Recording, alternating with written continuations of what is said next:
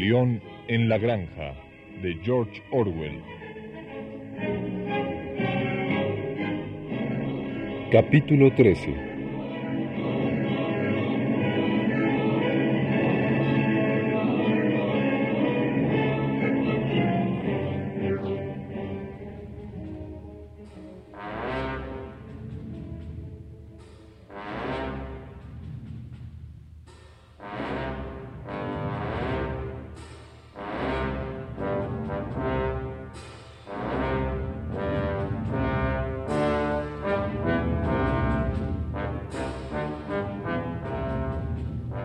Cuatro días después, al atardecer, Napoleón ordenó a los animales que se congregaran en el patio.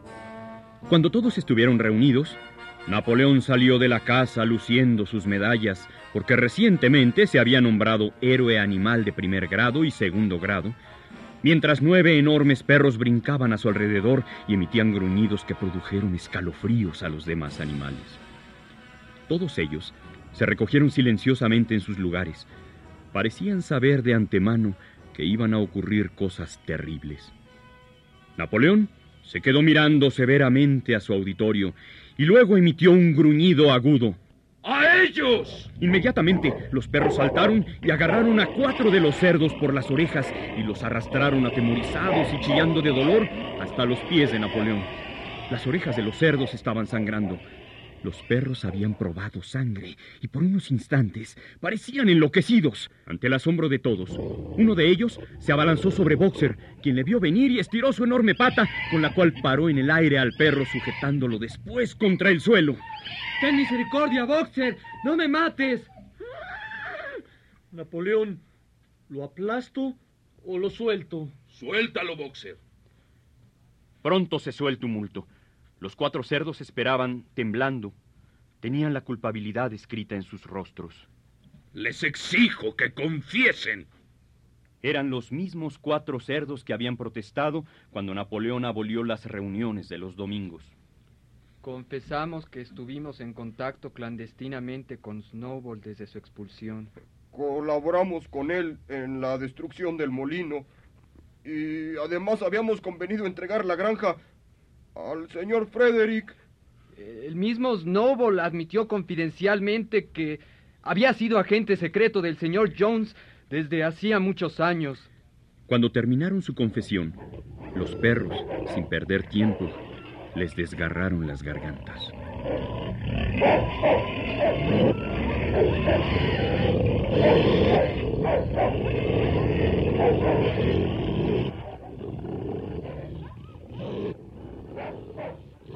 Ya que han sido ejecutados los culpables, les quiero preguntar si alguien tiene algo que confesar.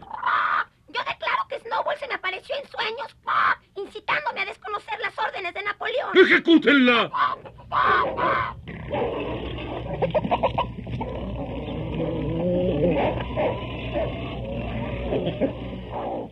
Yo también quiero confesar que corté seis espigas de maíz durante la cosecha del año anterior y me las comí una noche. Y yo tengo que admitir que instigada por Snowball hice aguas en el bebedero y que yo y una compañera asesinamos a un viejo carnero adepto a Napoleón, persiguiéndole alrededor de una fogata cuando tosía. ¡Ejecútenlos!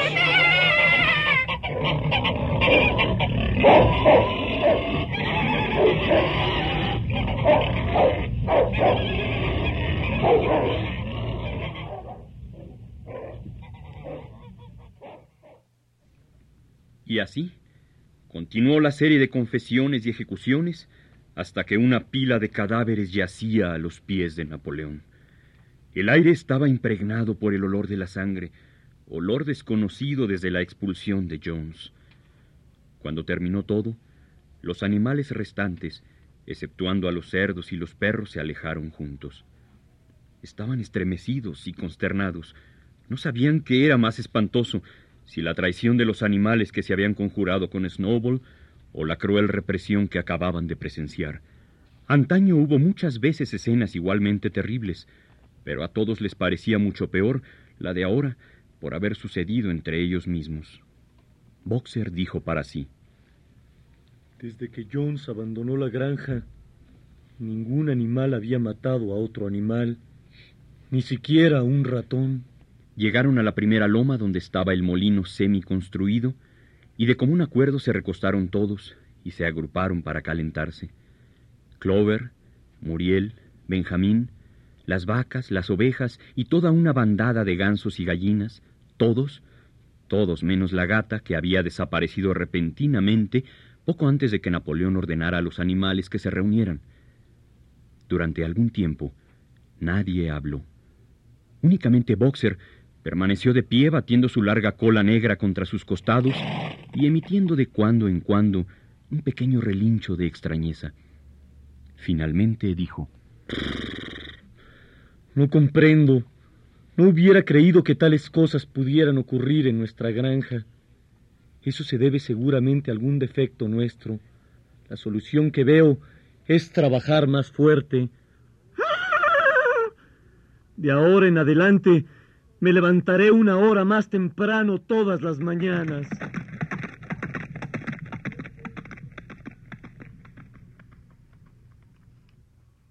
Y se alejó con su trote pesado en dirección de la cantera.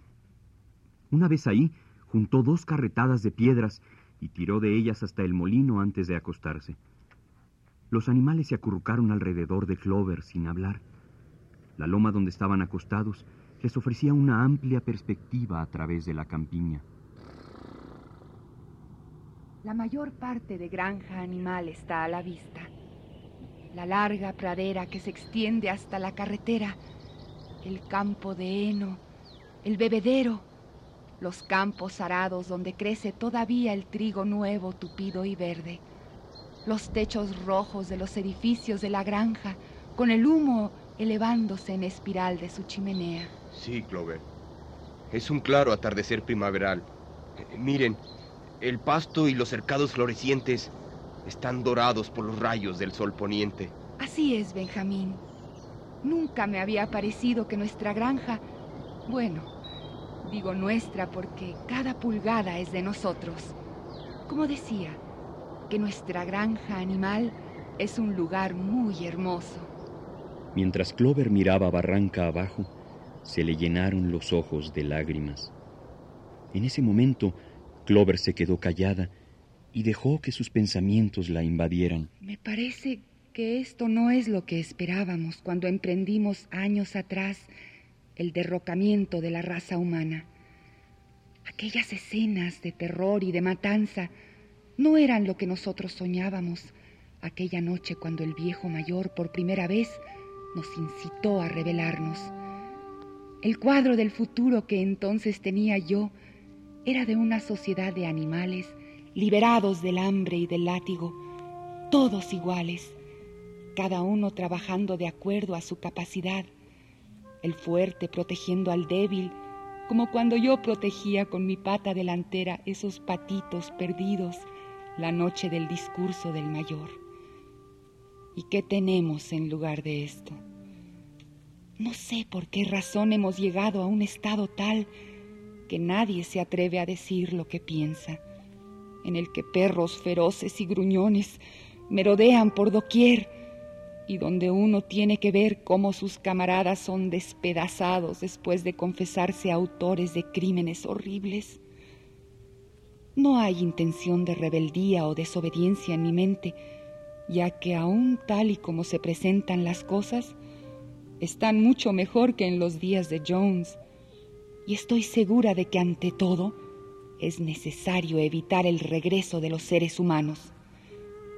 Suceda lo que suceda, permaneceré leal, trabajaré fuerte, cumpliré las órdenes que me den y aceptaré las directrices de Napoleón. Pero aún así, no es eso lo que todos añoramos y para lo que trabajamos tanto. No, para eso no construimos el molino ni hicimos frente a las balas de Jones.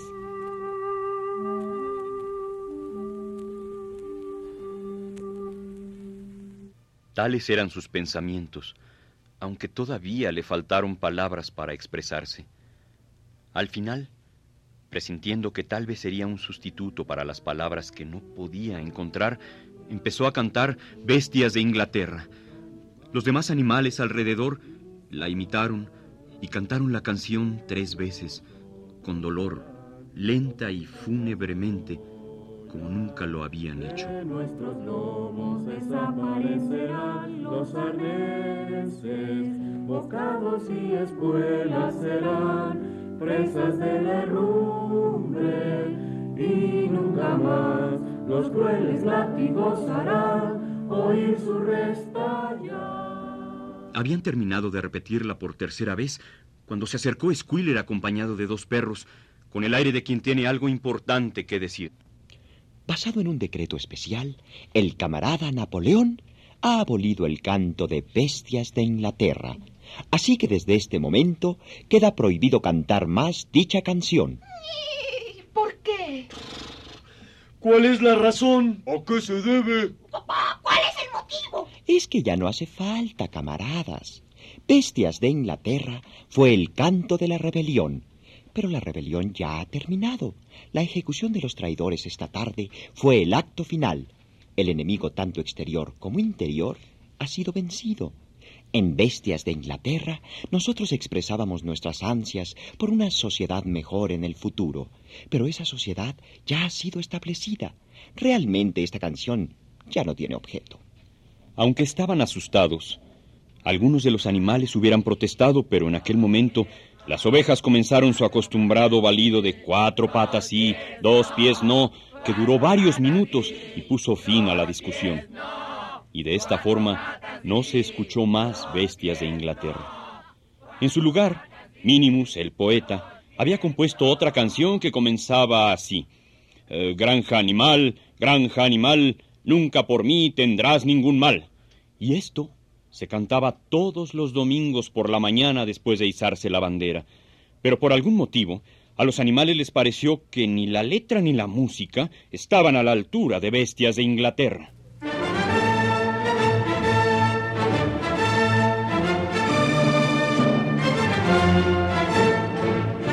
Rebelión en la Granja de George Orwell.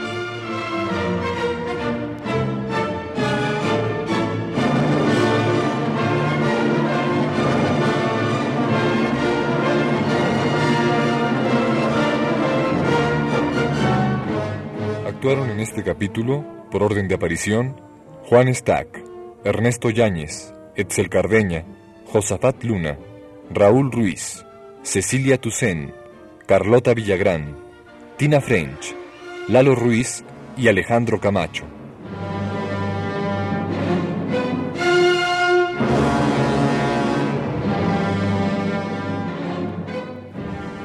Grabación y montaje, Jorge Castro y Pedro Bermúdez.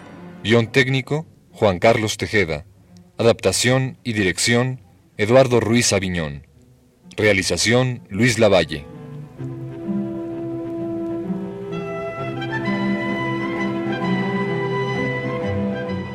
Producción Radio UNAM.